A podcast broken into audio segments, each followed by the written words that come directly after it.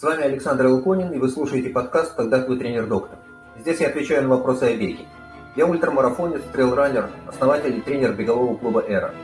По образованию я врач, кандидат медицинских наук. Медицинские знания помогают мне в тренерской работе. Поэтому задавайте ваши вопросы на сайте «Эра.ран» и слушайте ответы каждую субботу. Добрый вечер, дорогие друзья. Вас приветствует беговой клуб «Эра». Его основатель, он же тренер, он же доктор Александр Элконин. Сегодня у нас 22 выпуск программы «Когда ты тренер-доктор». Помогаю Александру я, Ольга Клиновская. И сегодня у нас тематический выпуск. Как вы видите на ваших экранах, наша тема сегодня – бег с собакой, он же каникросс. Откуда Александр, который сам собакой не обладает, хотя его у мамы были собачки в больших количествах, больше двух, откуда Александр знает про бег с собаками? Ну, поскольку у Александра тренируется достаточно большое количество студентов, то некоторые из них являются счастливыми обладателями бегающих собачек, и Александру приходится, это совершенно серьезно, включать в тренировочные планы этим людям каникросс в качестве соревнований и тренировки с собакой в качестве тренировок. А, ну, поэтому Александра что-то знает об этом. И на экране вы видите двух его действующих студентов. Это Дмитрий и Виктория. И мы благодарим Дмитрия и Викторию за то, что они предоставили нам иллюстрации к сегодняшнему эфиру. И прежде чем мы перейдем к вопросам, я напомню, что предыдущие выпуски нашей программы «Когда твой тренер доктор» вы можете найти на YouTube-канале «Эроран», на всех подкаст-платформах в подкасте «Когда твой тренер доктор», и призываю вас подписываться и ставить лайки, сердечки, звездочки, писать комментарии. Таким образом, подкаст-платформы YouTube понимают, что мы рассказываем слушателям что-то полезное и показывают наши эфиры также и другим слушателям. И давайте переходить к вопросам. А, и наш первый вопрос задала а, одна из учениц а, Александра Марина, которая сказала, что это она спрашивает по поручению собака владельца. И вот а, что спрашивает собака-владелец. Добрый день. Если возможно, расскажите в двух словах о дисциплине каникросс. Как начать работать с собакой для бега на средней дистанции? Какие специфические тренировки проводить для себя и собаки? Какие нужны навыки помимо выносливости и беговой подготовки? Существуют ли ветеринарные проверки для спортсменов собак? На что обратить внимание при осмотре животного до и после бега. А также Марина от себя добавляет, что в качестве собаки там выступает а, русский спаниель. А, и эта собака раньше охотилась, и сейчас просто бегает в свое удовольствие с хозяином 10-15 километров. А пока не участвует в забегах, но вдруг возник интерес. Пожалуйста, Александр, что вы скажете этим людям, которые в удовольствие бегают 15 километров собакой? Всем привет! А, тем, кто в удовольствие бегает 10-15 километров с собачкой, удачи вам, бегайте. А каникросс – это действительно дисциплина, которая представляет из себя кросс, но с собакой. И поскольку собака есть, то очевидно, что выигрывает тот, кто быстрее бежит с собакой. А что это значит? Это значит, что все догадываются по определению, что собака, если хочет, то она бежит быстрее человека. Причем сильно быстрее человека. Каникросс, он, в общем, короткий. Там ультрамарафоны не бегают с собакой. Да? Ходовые дистанции 2, 5, 10, максимум 10. Бегают относительно короткие дистанции. На такой дистанции собака гарантированно быстрее человека. Поэтому главное, в чем заключается тренировка в каникроссе, а, научить собаку всю дистанцию тянуть. Потому что таким способом пара двигается быстрее. И есть не очень большой набор дополнительного снаряжения, который при этом необходим. Мы об этом немножко поговорим еще. Вот прям тут на картинке видно, да, что у подавляющего большинства участников, это, как я понимаю, пойман момент старта да, и у подавляющего большинства участников, но поводок в руке, а собака бежит где-то вместе с хозяином. Да? У нас будут картинки, которые будут показывать, куда собака должна тянуть. Ладно, на старте, пока ты разгоняешься, так может быть, но вообще не должно быть так, что человек тащит собаку за собой, она вообще плохо понимает, что от нее хотят. Но ну, мы плавно перешли к вопросу о том, какого рода тренировки нужны. На максимальную скорость собак гонять бессмысленно, потому что у нее резерв скорости гораздо больше, чем у человека. А вот научить тянуть, и это вопрос взаимодействия с собакой. Ну и развивать общую выносливость, да, конечно, надо. Вот эти самые 10-15 километров в свое удовольствие, это прекрасный способ развить выносливость, как у собаки, так и у хозяина. И из сказанного сейчас делается понятным, что русский спаниель классная собака. Но для, для каникросса э, она годится постольку, поскольку это доставляет удовольствие хозяину и собаке. Если лезть на тумбочку, то надо искать каких-то ну, более специализированных собак, покрупнее, помощнее. Ну, потому что быстрее будет та собака, которая будет лучше тянуть. Э, э, в идеале вообще в мире, в элите специальные беговые метисы. Эти породы выводят и их поддерживают в таком состоянии. Они тонкие, легкие, при этом достаточно мощные, чтобы хорошо тянуть. Но с теми собаками, которые были выведены для ездовой работы, тоже вполне себе успешно бегают, с разными хасками, с маламутами, тоже бегают. Да? С немцами бегают, э, с немецкими овчарками. Со всеми остальными бегают. Э, поговорим подетальнее о том, как это выглядит. Оля? Спасибо большое, Александр. Я надеюсь, что автор этого вопроса не будет, э, послушав ответ Александра, менять русского спаниеля на какого-то бегового метиса неизвестного. Мы будем бегать в удовольствие себе 15 километров. Хорошо. Мы переходим к следующему вопросу. Его нам задает Виктория, которую вы уже видели на первом слайде. Э, Виктория спрашивает, как совмещать, ну, собственно, видите ее на этом слайде тоже, она вот э, синенькая бежит э, слева на картинке. И собака, как эту породу собаки зовут? Я просто не, не разбираюсь в породах. Это хаски, если я хаски, правильно вижу. Хорошо. Да, в общем, Виктория бежит с Хаски, и Виктория спрашивает, как совмещать свой существующий беговой план с тренировками с собакой? При том, что в план уже заложен прицел на целевую дистанцию с собакой. Цель бега с собакой – бежать быстро. Собака тянет дистанция около двух километров. Если тренировки с собакой обычно короткие, 5-10 минут в темпе 4-35 минут на километр, и проходят 2-3 раза в неделю, стоит ли учитывать наличие таких пробежек в своем плане?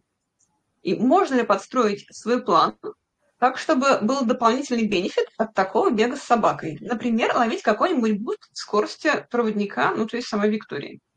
Пожалуйста, Александр. А, а, методика тренировок, в общем, складывается из двух основных компонентов. Тех тренировок, которые проходят с собакой. Потому что чего требуется от пары? Во-первых, требуется, чтобы собака тянула на протяжении всей дистанции. Для того, чтобы собака тянула на протяжении всей дистанции, у собаки должно быть, во-первых, достаточно сил выдержать эту работу. Ну вот, если это 2 километра, там, условно, 10 минут собака должна быть в состоянии тянуть. Хорошо тянуть. Чем сильнее тянет, тем быстрее побежишь. И это первый момент. Во-вторых, у собаки должно быть желание это делать потому что силы часто есть, но надо как-то э, поддерживать в собаке мотивацию. Как правило, собаки хорошо работают на положительной обратной связи. На отрицательной работ... Э, обратной связи тоже работают, но не совсем тот метод, который нас устраивает, потому что таскать с собой плетку и подхлестывать собаку, я не уверен, но подозреваю, что за это дисквалифицируют сразу. Э, вид демократичный, во всем мире принятый, и негуманное обращение с животным должно караться. Не знаю правил, но сильно подозреваю, что это так. Это во-первых.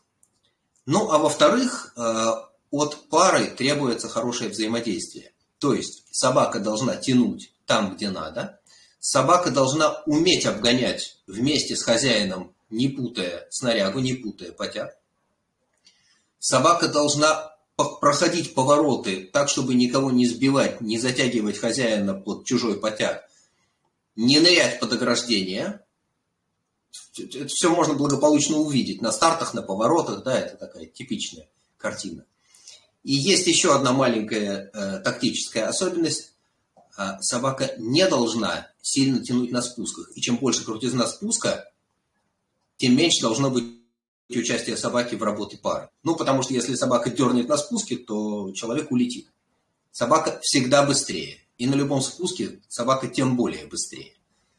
Так что вот отрабатывать взаимодействие, управление собакой по ходу дела, тонкая работа, у каждого свои приемы, ищите это. С другой стороны, когда такая пара сработана, сбегана, э, редкий случай единения человека с собачкой.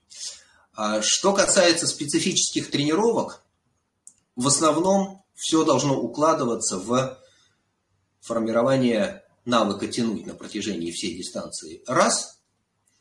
В отработку взаимодействия пары. Два. Ну и тонкие маневры типа прохождения поворотов, обгоны. Ну, обгоны чаще делаются в гонке, поэтому тут по ходу дела будете учиться. И команда назад э, то есть убрать натяжение. Ну, поводка это на самом деле не поводок, да, это потяг, потому что он с эластичным компонентом, он тянется, он амортизирует. Оля? Спасибо большое, Александр. Я хочу сказать, что последний раз я видела саму Викторию и ее собачку на старте в Никола Ленивце летнем. Вот. И, собственно, вот первый наш заглавный слайд был снят именно там. А где там Виктория вся грязная, и там у них был, был, был как раз, э, видимо, элемент этого каникросса, там много всего происходит. А вот сейчас та же самая команда Wild Family буквально сегодня и завтра проводит старт в Дагестане, и, э, пользуясь случаем, я от всей души хочу передать большой привет и пожелание удачи всем ученикам Александра, всем выпускникам кемпов Александра, там лежит очень много людей, с которыми мы были в кемпах. А мы были в кемпах в Дагестане, ну, на моей памяти, раз семь или восемь. А, то есть мы каждый год поездили дважды. Вот это первый год вообще, когда мы не поехали в Дагестан. Обычно там бываем и осенью, и весной. Поэтому очень-очень желаю хорошо пробежать всем, кто сейчас находится в Гунибе. И это наша любимая гонка и наш любимый кемп, к сожалению, в этот раз мы не там. Хорошо. А, наверное, можно переходить к следующему слайду. И мы уже на него переключились. Хорошо. И вопрос нам задает Ольга а, из Телеграм. И она спрашивает, как включить в свою программу бег с собакой. Я думала, что это тот же самый вопрос, что и предыдущий вопрос от Виктории, но вот Александр мне сказал, что нет, это отдельный вопрос. И, пожалуйста, Александр, что вы ответите Ольге? Ну да. А, по смыслу вопроса речь не идет о каникроссе. Речь идет о том, что есть собака, и с этой собакой каким-то образом можно бегать какие-то беговые тренировки. Ну, тут, кстати, иллюстрация того, что бегать с собакой на поводке и, и собака в ошейнике, это затея такая не очень хорошая, потому что, э, с одной стороны, собачка, конечно, будет тянуть, но тянуть за ошейник, за шею некомфортно даже собакам. Ну и человеку будет некомфортно, если тебя все время душат. Да? Ты тянешь и душат. Это во-первых. А во-вторых, держать поводок в руке тоже неудобно, потому что руками надо симметрично работать. Тем более, что собака тянет и руку оттягивает все время. Некомфортно, неудобно. В общем, это неправильно. Да? Если вы собираетесь бегать каникросс, обзаводитесь нормальной шлейкой, которая будет передавать нагрузку на грудь собаки, да, чтобы собака тянула массой тела а не мышцами шеи. Ну и человеку гораздо проще, потому что потяг крепится к специальному поясу, и тяга идет в таз. Примерно туда же, куда ты толкаешься на бегу, а не выдергивать руки на рывках. Ну и тут, тут, тут видите иллюстрацию, да? Вроде как снаряжение есть, а потяг висит.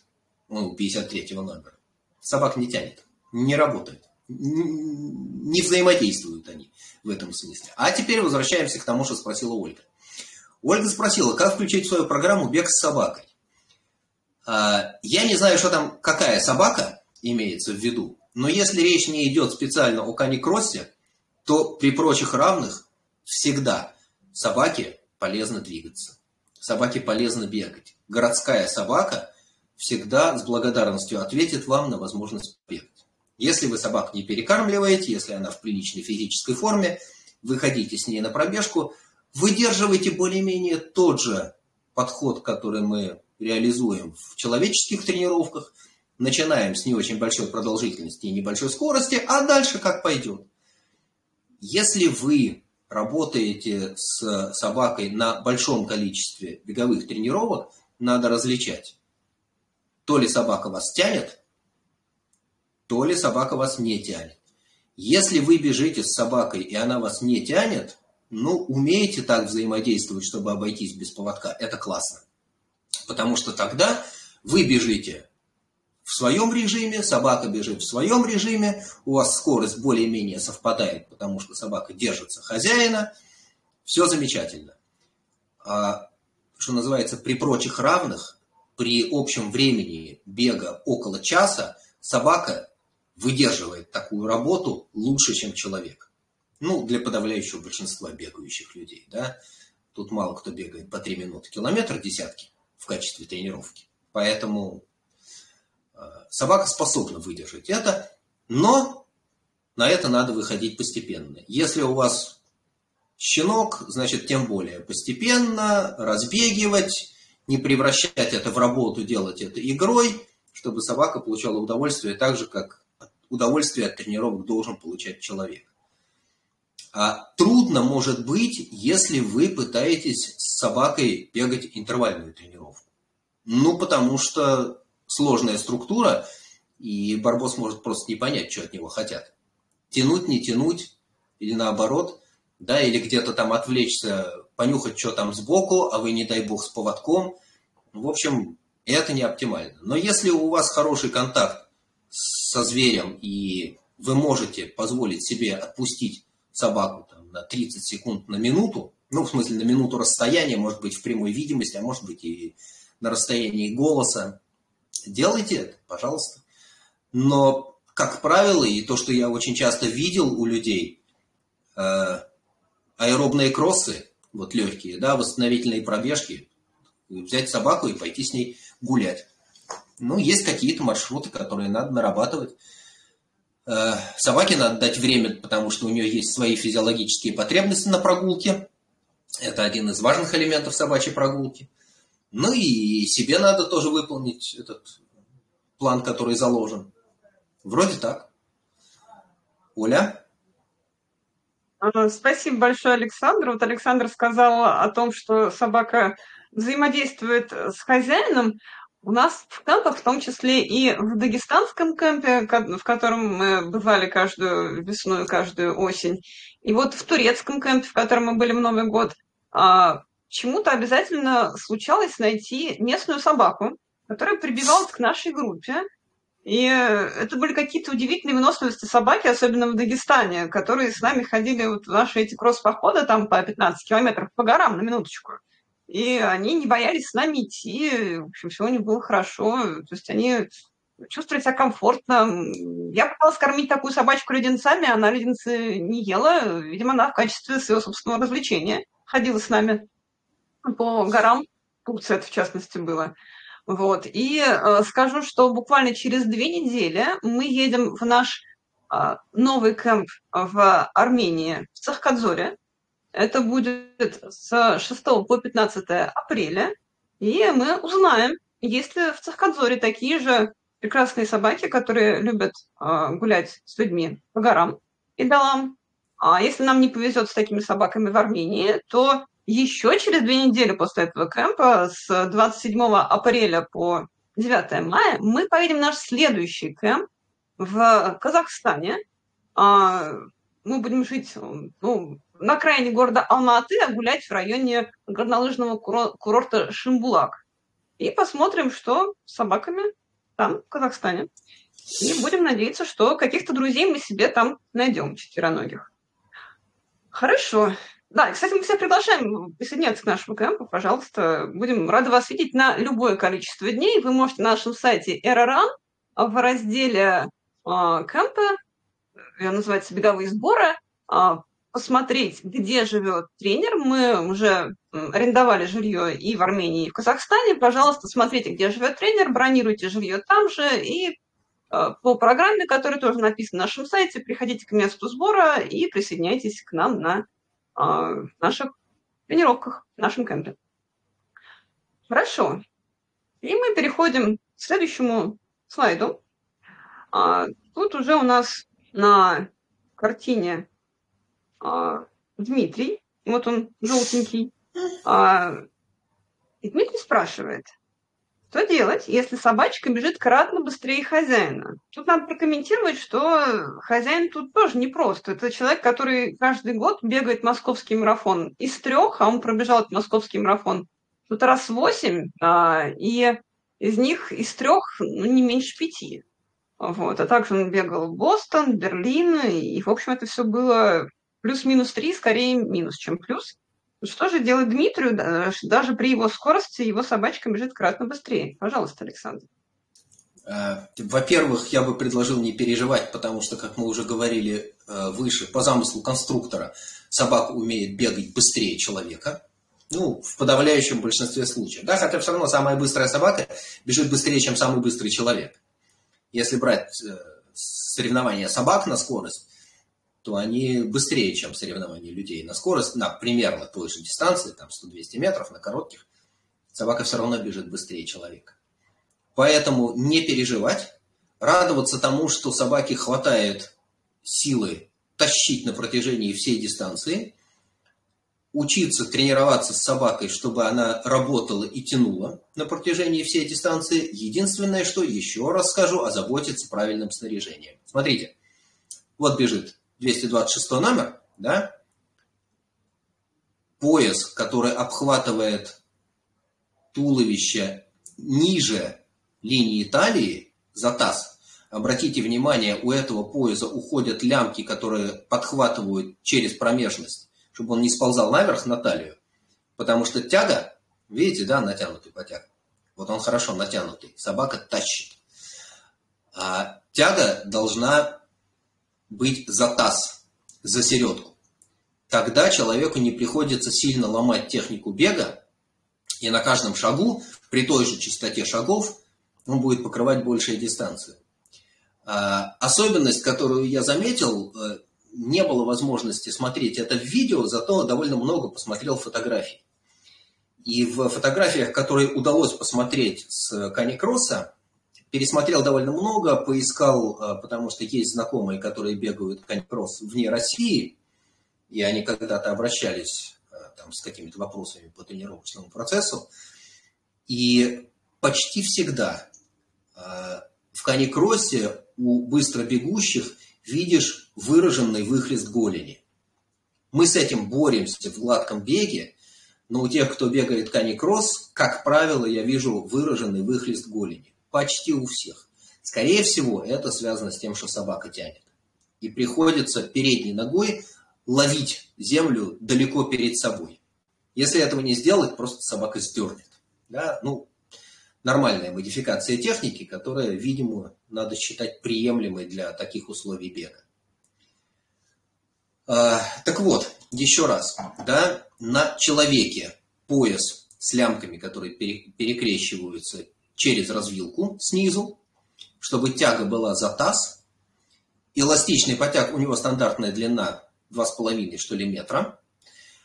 А обратите внимание, что этот эластичный потяг крепится к поясу через промежуточное звено, там может быть карабинчик, и там обязательно должен быть вертлуг.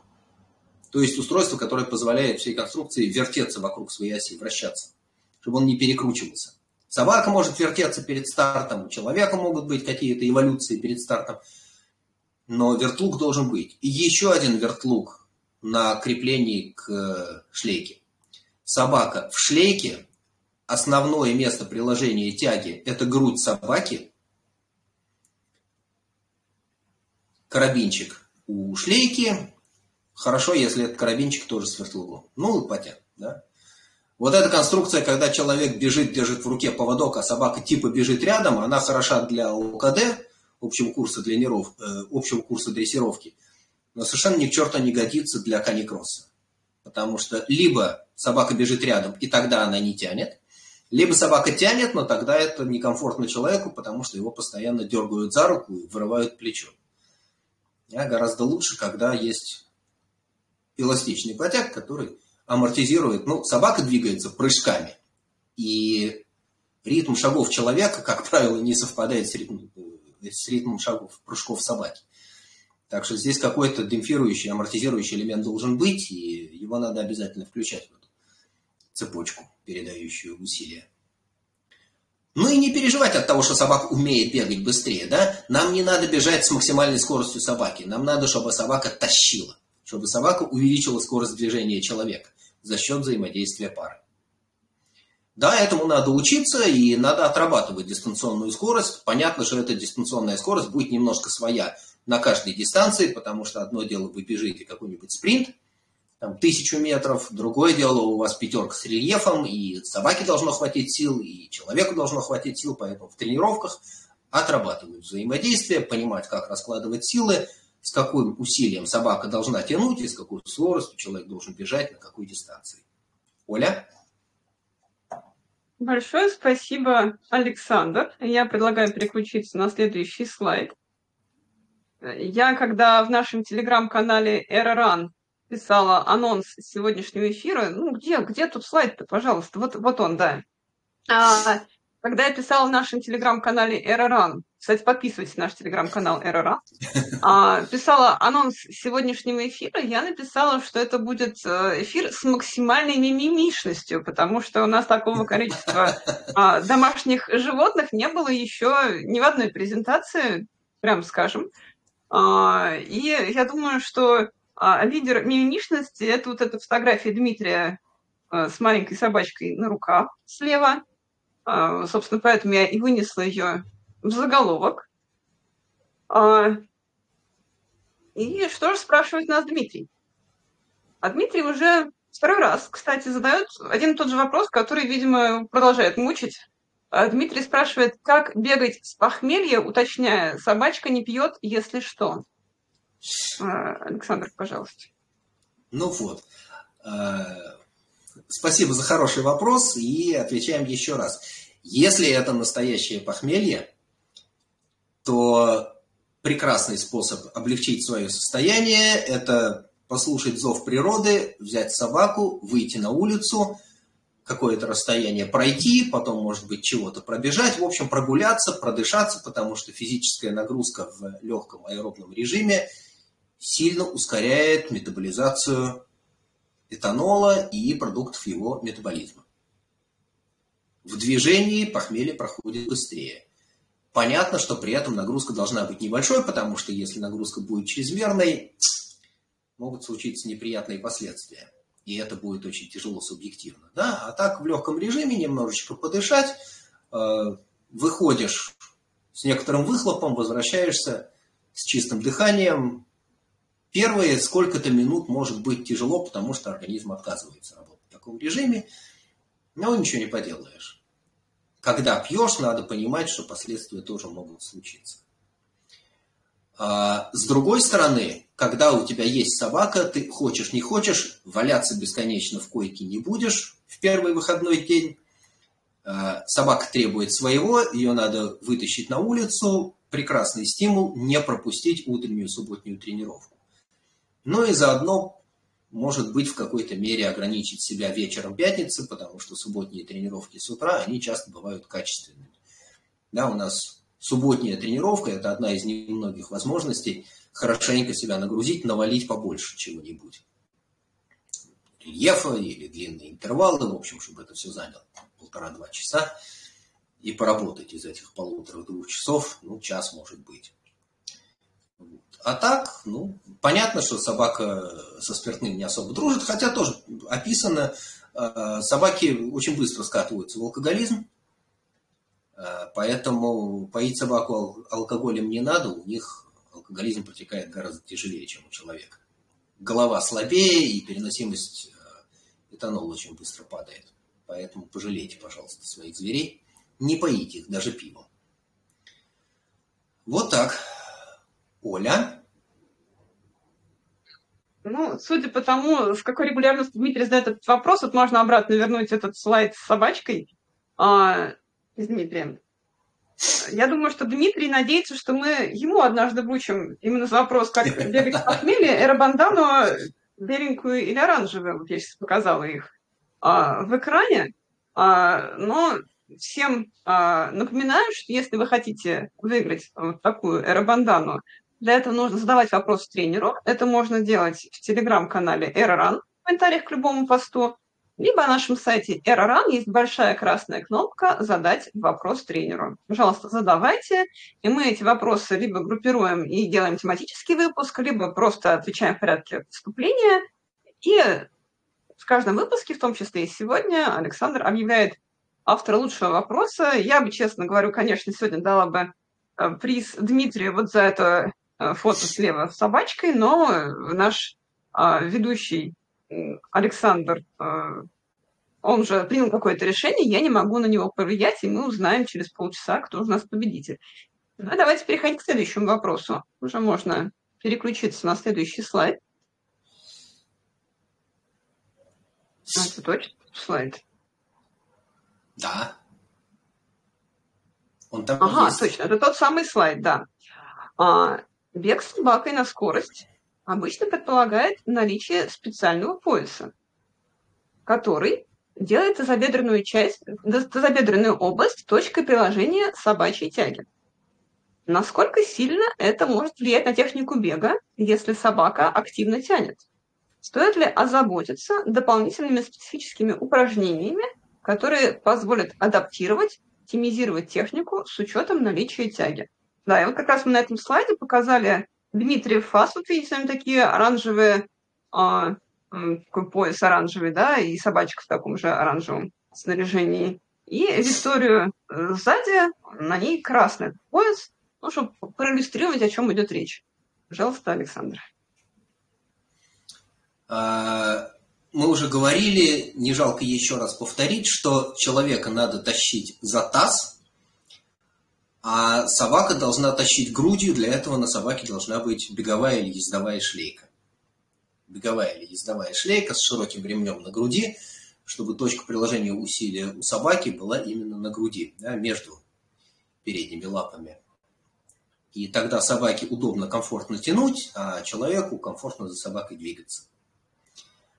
А теперь по поводу каких-то модификаций техники бега. Вот единственная особенность, которую я подметил, глядя на фотографии с Кани Кросса, это значительный выхлест голени на больших скоростях. Понятно, что трусцой все будет примерно то же самое. Если ты бежишь, и собака бежит рядом с провисшим потягом, тоже ничего не меняется. А вот когда собака хорошо тянет, и человеку надо успевать перебирать ногами за собакой, то тут это важно, и этот выхлест голени появляется. Насколько я могу догадываться, каникросс – это не самый популярный вид спорта в мире. И если с техникой бега э, материалов полно, и это все хорошо проработано, продумано, описано, какие-то особенности техники бега в каникросса, ну, не нашел я. Не думаю, что они действительно есть. Опять-таки, за исключением вот этого самого выхлеста, который неизбежен просто потому, что вас постоянно тащат вперед, и помимо движения собственного тела вам надо учитывать дополнительный вектор, который тащит вас вперед. Если этот выхлест голени убрать, неизбежно уткнешься носом. Просто потому, что собака сдергивает, и этот избыток тяги его надо каким-то образом компенсировать. С другой стороны, без этого избытка тяги скорости движения не будет. Той, которую пара развивает на э, дистанции. Я не знаю, есть ли какие-то дополнительные упражнения. По моим представлениям, главное такое дополнительное упражнение – это работа в паре. Просто работа в паре, срабатывание пары, умение чувствовать друг друга, гармонизировать усилия, чтобы собака понимала, где надо тянуть сильнее, где надо тянуть слабее. В подъем побольше поработать, на спуске можно ослабить протяг, отдохнуть – ну и человеку безопаснее, когда вниз тяги нет. А специальные упражнения, не знаю, какие придумать, не уверен, что они вообще на свете существуют. Я думаю, что здесь основное средство тренировки – это сама тренировка, бегать. Бегать, э, время от времени делать какие-то протяжки со скоростью близкой к ожидаемой скорости на дистанции. Если получится поймать те условия, в которых будет работа на дистанции, потому что может быть всякое. Если вы понимаете, что у вас дистанция потребует интенсивного маневрирования, значит искать возможность научиться маневрировать, чтобы пара проходила изменение направления движения, может быть и скорости движения, делая это, не мешая друг другу и не мешая окружающим. Вот те соревнования по каникроссу, которые я видел, выглядят примерно так. Выскакивают какие-то лидеры, и дальше они разбираются между собой. А, как правило, на старте возникает то ли завал, то ли путаница, потому что кто-то кинется кому-то под ноги, а, кто-то из э, собак обидится, что его обгоняют, кинется на соседа, попытается тяпнуть или хотя бы облаять, тот ответит, повернется. В общем, этот неразбериха на старте, она случается очень часто, это такое типичное явление. В том, что я видел, типично, что кто-то обязательно замнется, э, лечится тренировками, воспитанием. Собака должна видеть смысл мероприятия в том, чтобы бежать и тянуть, а не в том, чтобы разбираться с соседями, кто там рядом с тобой бежит и неправильно дышит тебе в ухо. Как э, любая работа в паре, да, взаимодействие надо отрабатывать. По поводу оптимизации техники я, наверное, больше не скажу, я не могу больше придумать.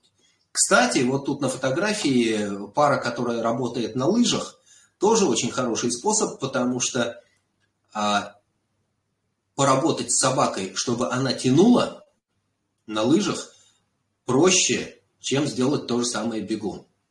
Просто потому, что лыжи скользят, и человек может не очень сильно работать.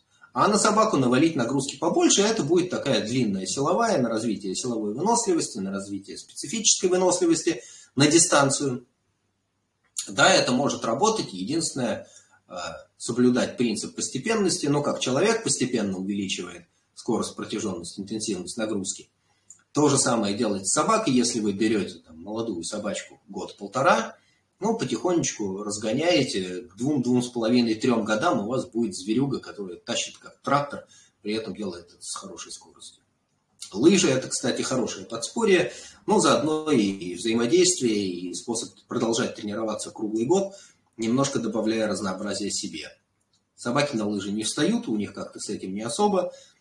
А человеку на лыжах тренировки очень даже хороши, потому что они добавляют разнообразие в тренировочный процесс. С одной стороны, мы сохраняем регулярную аэробную нагрузку, это циклическая работа, это развитие общей выносливости, это добавление мышечной нагрузки на верхнюю часть тела.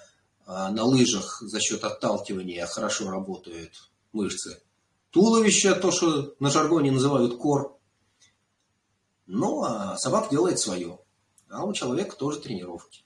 Процесс не останавливается круглый год. Оля? А, спасибо большое, Александр. Но пока вот мы на этом слайде с лыжами, э, я могу рассказать про то, как э, можно использовать собаку еще одним образом. Э, Дмитрий, которого мы видим на картинке, он как вы знаете, в декабре прошлого года женился на бегуне и лыжнице Татьяне. Сейчас они у себя там в Крылатском развлекаются тем, что э, собаку запрягают в ватрушку, и, значит, Дмитрий бежит впереди с собакой, а жена его Татьяна сзади в ватрушке. И, в общем, всем большая радость, все а, трое пределе. Вот. А вообще у нас такая вот традиция в нашем клубе Эроран, что у нас каждый год кто-нибудь женится или выходит замуж. Да, и в прошлом году это сделал Дмитрий, а в этом году Римма с Виктором, а в 2020 году, собственно, мы с Александром Малком. А, ну, к чему это я? Э, это, конечно, не, не, очень косвенно относится к теме нашего сегодняшнего эфира «Бег с собакой», но собака тоже член семьи, да, и крепкие семьи в нашем клубе «Эроран» регулярно создаются. А те ученики Александра, которые убежденные холостяки, в наших кемпах обычно а, не ходят на вечернюю тренировку, потому что на ней бывают специальные беговые упражнения. А у нас в нашем клубе РРАН есть такая шутка, что люди обычно женятся после совместного выполнения специальных беговых упражнений. Нам это подсказывает опыт и мой с Александром, и опыт а, Виктора с Римной, и опыт, а, самое главное, Дмитрия с Татьяной, которые, собственно, познакомились лично, выполняя специальные беговые упражнения. А, поэтому, в общем, если вы желаете выйти замуж, то выполняйте специальные беговые упражнения в беговом клубе РРАН а если вы не желаете, то не выполняйте специальные беговые упражнения в беговом клубе РРАМ и будьте вечными холостяками. Как вам больше нравится. Переходим к следующему вопросу. Следующий Переходим вопрос. Переходим к следующему вопросу. Да, нам задает Виктория. И вопрос такой глубокий. Вопрос про тактику на скоростном забеге дистанции до двух километров. Если собака хорошо тянет только часть дистанции, а не всю, как хотелось бы, то, кажется, есть два возможных расклада для проводника бегуна на дистанции. Первый – стартовать с темпом собаки, даже если он сильно превышает целевой темп бегуна на дистанции. И когда собака перестает тянуть, добегать до финиша на честном слое без особой помощи. Да, при этом собака, если устала, куда же ее девать-то? А, а можно нести в руках, как нам показал Дмитрий на первой фотографии. Э, второй, второй вариант. Э, стартовать в целевом темпе и бежать по плану проводника бегуна, используя помощь собаки вначале лишь, лишь частично, пока она вообще есть. Какой подход предпочтительнее, если цель пробежать дистанцию быстро? Стоит ли вообще рассчитывать на увеличение темпа бегуна на дистанции за счет тянущей собаки? Пожалуйста, Александр. А, начиная с конца, однозначно нужно рассчитывать на увеличение скорости движения за счет тяги собаки, потому что собака способна тянуть, собака способна сильно увеличить скорость движения пары. А, из этого следует ответ на второй вопрос. Быстрее всего дистанция преодолевается, когда собака равномерно тянет.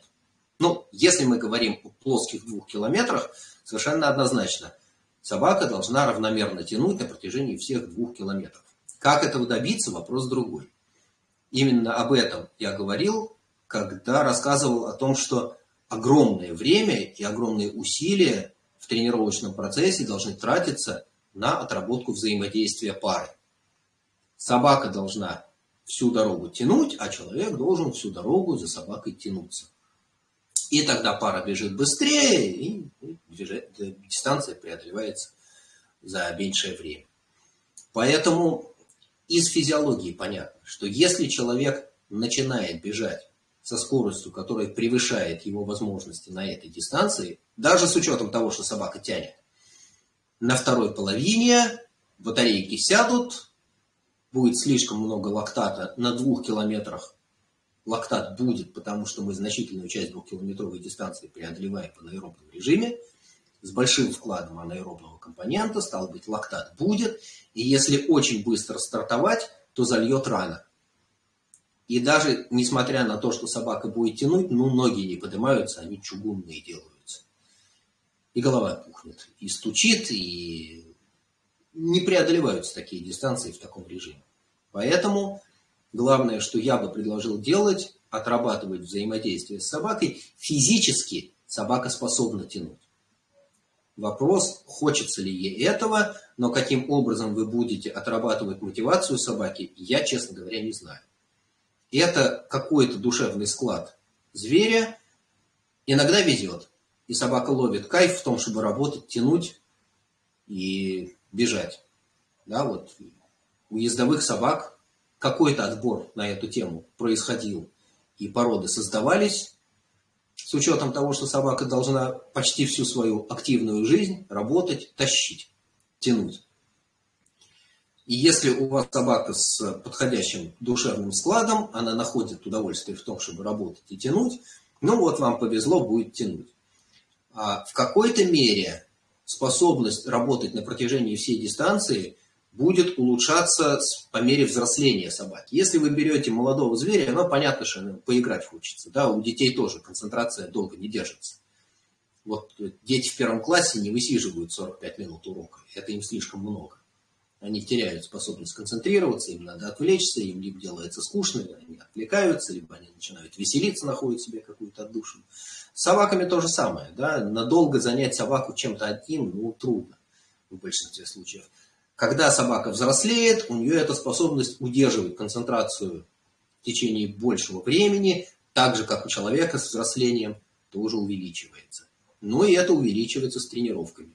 Какие стимулы, положительные стимулы вы будете находить для того, чтобы поддерживать собаку в этом рабочем состоянии, ваше дело, играйте, экспериментируйте, пробуйте. Понятно, что негативные стимулы ну, не очень хорошо работают в такой ситуации. Тренировки должны приносить удовольствие обоим, и соревнования тем более должны приносить удовольствие обеим сторонам. Собака, работающая из-под палки, работает не очень хорошо. А, поэтому, возвращаясь к заданному вопросу, какая тактика будет предпочтительнее? Предпочтительнее будет отработать темп движения на дистанции, который позволит паре пройти эту дистанцию на равномерной тяге и с равномерной скоростью. Это мы с вами говорили про плоскую дистанцию. Ну, вот 2 километра, да, о которых там шла речь вначале. Теперь, если обратиться к реальной жизни, то очень часто дистанции кани-кросса проходят по а, местности с некоторым рельефом. И тут появляются особенности. С одной стороны, если у человека появляется возможность воспользоваться дополнительной тягой и быстрее забежать в горку, это дает большой выигрыш. С другой стороны, на спуске, особенно если это спуск крутой и там не очень хорошее сцепление покрытия, вот здесь избыток тяги лучше убрать. И собака должна это знать, и собака должна быть знакома с командой. Ну, кто-то командует назад, кто-то командует еще что-то, способы взаимодействия разные. Часто люди изобретают собственные команды для того, чтобы не путать собаку. Потому что когда 20 человек одновременно кричат право или лево или назад, да, собака может не понять.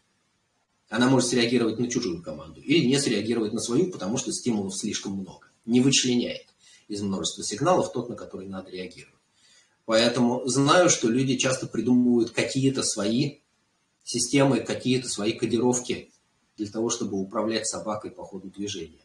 Но избыток тяги на спусках надо убирать. Иначе собака будет продолжать тянуть, а человек будет изо всех сил упираться для того, чтобы противостоять этой тяге и не улететь носом в грунт. Или какое, какое там покрытие.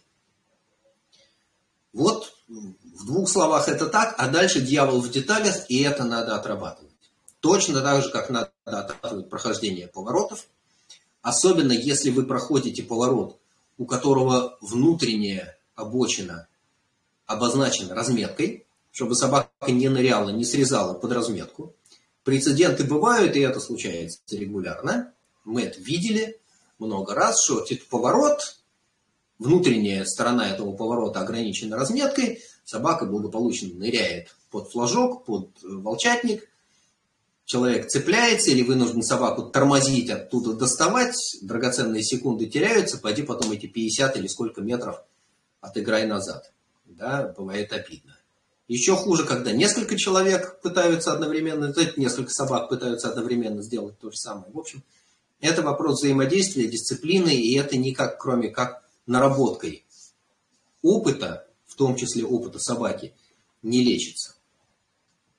Вот э, что касается тактики прохождения дистанции. Что человек бежит один, что человек бежит с собакой, идея всегда одна и та же. При прочих равных дистанция проходится на равномерной нагрузке какую бы дистанцию мы ни брали у человека, в идеальном случае дистанция проходится максимально быстро в тех случаях, когда темп бега примерно одинаковый на всем протяжении дистанции. Ну, то есть понятно, что, скажем, когда бегут 800 метров, то второй круг часто бывает медленнее первого. Окей, это неизбежно. Но при этом атлеты, которые бегут, изо всех сил стараются удержать темп первых 400.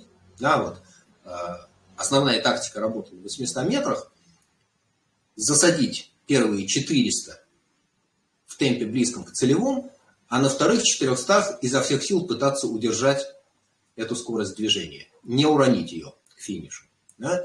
Понятно, что немножко другая тактика на длинных дистанциях, скажем, десятку, если посмотреть, то там такое впечатление, что все очень лениво стартуют, а дальше начинают разгоняться на второй половине для того, чтобы, пытаясь выиграть финиш, максимально быстро пробежать последний круг. Вот если смотреть все рекордные старты, да, разборки происходят ближе к финишу. Почему? Тоже понятно. Почему? Потому что десятка бежится немножко не в том режиме, с точки зрения физиологии, как 800 метров. И разборки на финише, на десятке, они требуют некоторого резерва возможностей. Этот резерв возможностей обеспечивается тем, что человек не уходит сильно выше своего пано, да, он не залезает к МПК. На МПК выходишь на десятки, ну, на последнем круге, ну, там, на полутора кругах, если начинаешь отрываться раньше. Вот логика такая. А, должен добавить, что а, помимо рассмотренных нам, нами сегодня Кани Кросса и а, я уж не помню, как там это называется. А, это называется скиджоринг. Когда все то же самое, только на лыжах.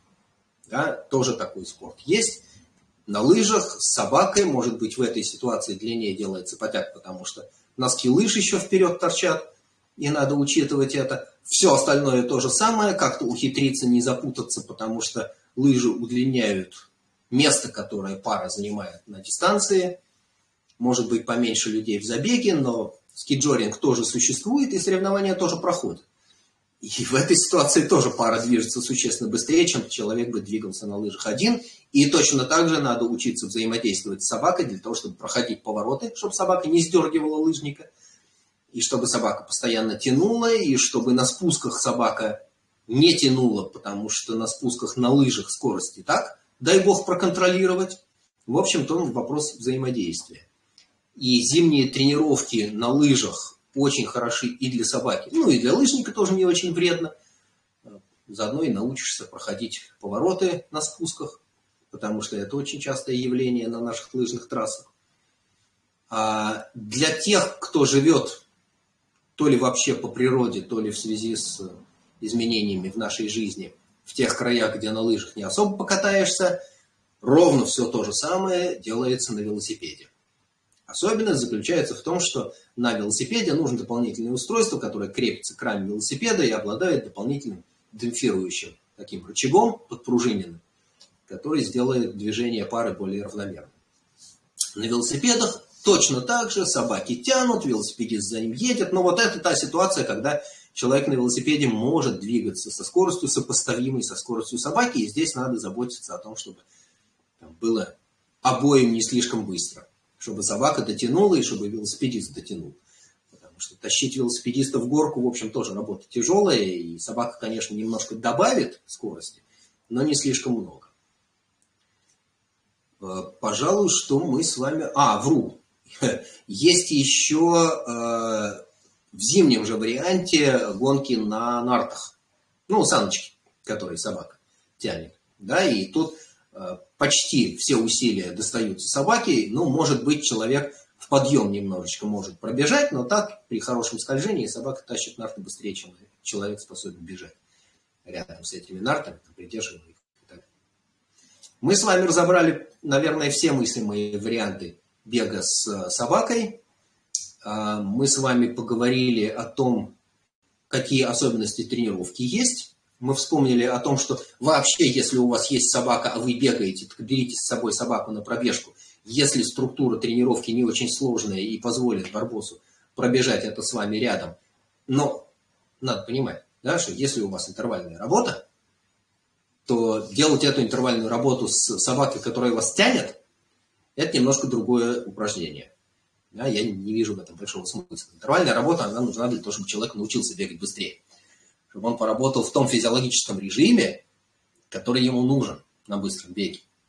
Для собаки интервальная тренировка имеет совсем другой смысл. И в целях кани-кросса тренировать собаку интервалкой смысла нет. Да? Это совсем о другом. А так, аэробные кроссы, да, работа на рельефе, конечно.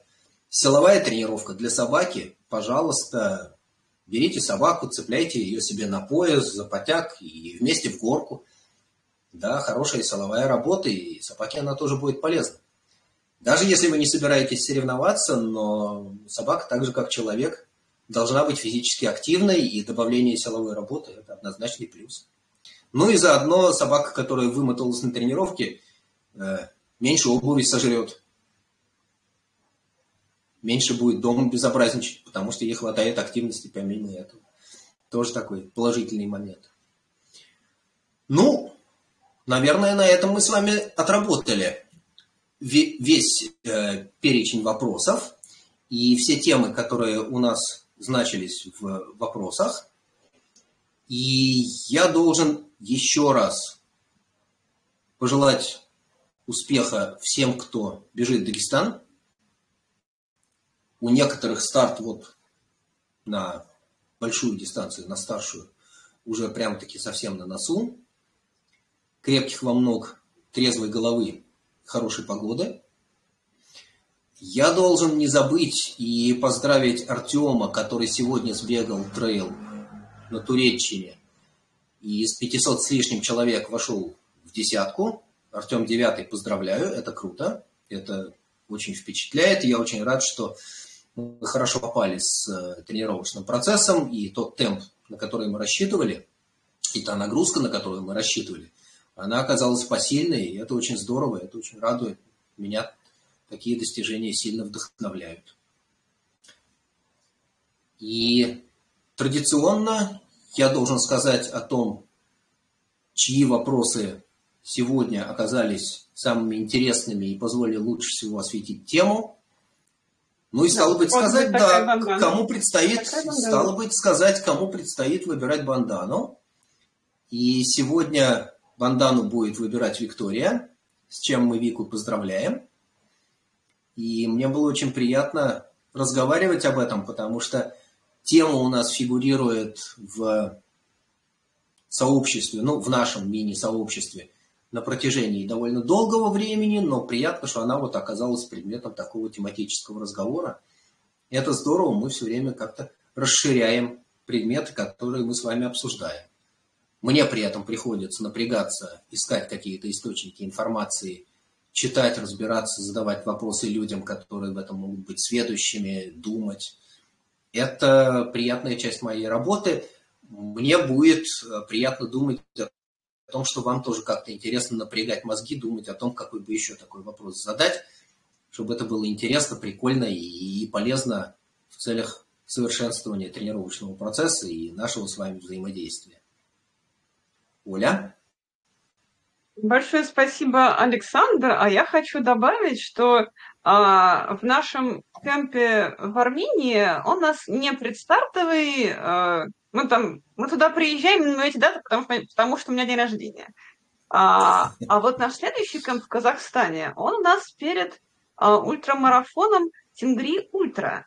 И а, в этом ультрамарафоне есть дистанции 3, 15, 35, 50 и 100 километров, а также велогонка.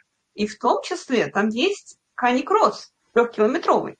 Поэтому мне кажется, что вот участникам а, нашего кемпа в Казахстане, если они вдруг приедут со своей собачкой, а, можно будет вот сразу прямо до кемпа эту лекцию прописывать в качестве вводной.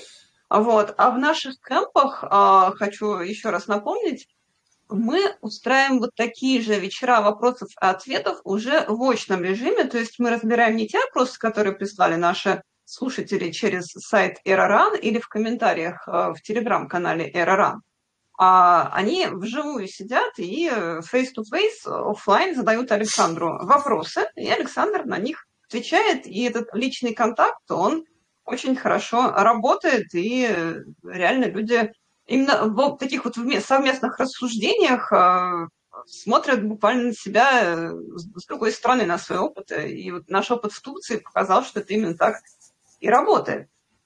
А, ну, собственно, поэтому я еще раз приглашаю всех в наши кемпы в Армении, в Казахстане. Дальше у нас будет Сербия, а потом будет Турция.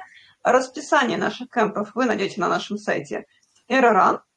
И, пожалуйста, для наших следующих эфиров присылайте ваши вопросы, выигрывайте следующую эробандану. Еще раз вот такую а, красненькую, либо вот такую беленькую. И мы будем рады видеть вас в следующую, в следующую субботу. И ссылку на прямую трансляцию вы найдете в телеграм-канале Эроран. Большое спасибо всем, кто есть, слушал нас. Э, есть спасибо маленькое, есть маленькое дополнение к следующему эфиру. Э, во-первых, там есть пара классных вопросов. Мне так хотелось ответить на них сегодня, но придется отвечать в следующую субботу. Э, ну, заодно будет время немножко поготовиться, потому что там не так все просто, надо искать. Надо искать, надо копаться в литературе. И еще одно объявление, касающееся следующей субботы. По независящим от дирекции обстоятельствам а, у меня есть просьба, я хотел бы сместить начало мероприятия на час раньше. То есть начать его не в сколько там, 20 Москвы? Не 20, да, а в 19. А в 19 Москвы, да. Потому что в 20 мне уже, в смысле в 20 Хайфы мне уже надо быть э, в другом месте. Спасибо вам огромное. Было жутко интересно. Приходите, пожалуйста, в следующую субботу. Большое спасибо, Александр, и большое спасибо всем, кто слушал нас онлайн, и всем, кто будет слушать нашу запись в подкасте и на YouTube. Всем пока. Пока.